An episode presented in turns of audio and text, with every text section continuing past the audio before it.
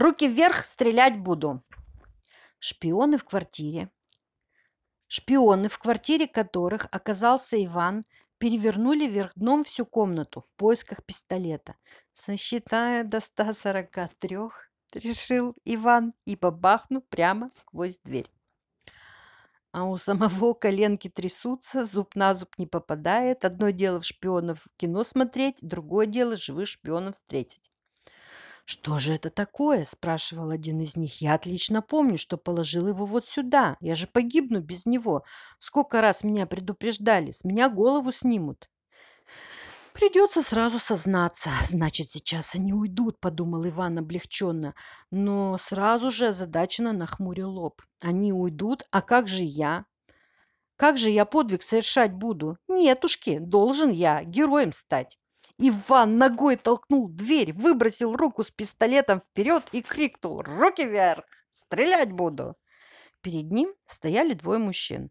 Один длинный и старый, другой невысокий, помоложе.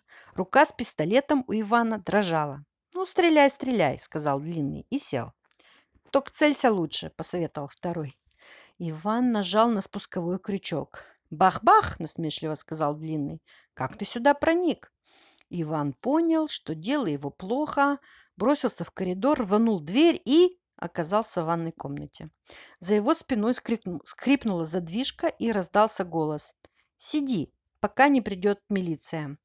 Взглянув на ванну, Иван радостно подумал. «Утоплюсь». Он закрыл дверь на крючок, отвинтил оба крана. Полилась вода. «Что ты делаешь?» – раздалось за дверью. «Сейчас же открой!» Из одного крана била горячая струя, из другого – холодная. Иван обрадовался, ведь тонут в теплой воде куда приятнее, чем в ледяной. Он начал раздеваться, а за дверью кричали. Она содрогалась от ударов. Иван снял всю одежду, кроме трусов, и залез в ванну. Едва он погрузился в теплую воду, как сразу раздумал топиться. Дурак он, что ли? Вот сначала искупается, а там видно будет. Конечно, лучше, если он утонет. На похороны соберется вся школа, выйдет директор и заревет, а потом скажет Спи спокойно, дорогой Иван Семенов, прости нас, это мы виноваты в твоей смерти. Хоть ты и был лодырь, но человек ты был хороший, и зря мы тебя мучили, зря не дали тебе уйти на пенсию.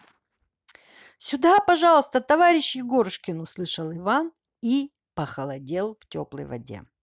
В дверь постучали. «Гражданин Семенов, я требую, чтобы вы открыли дверь», – сказал Егорушкин.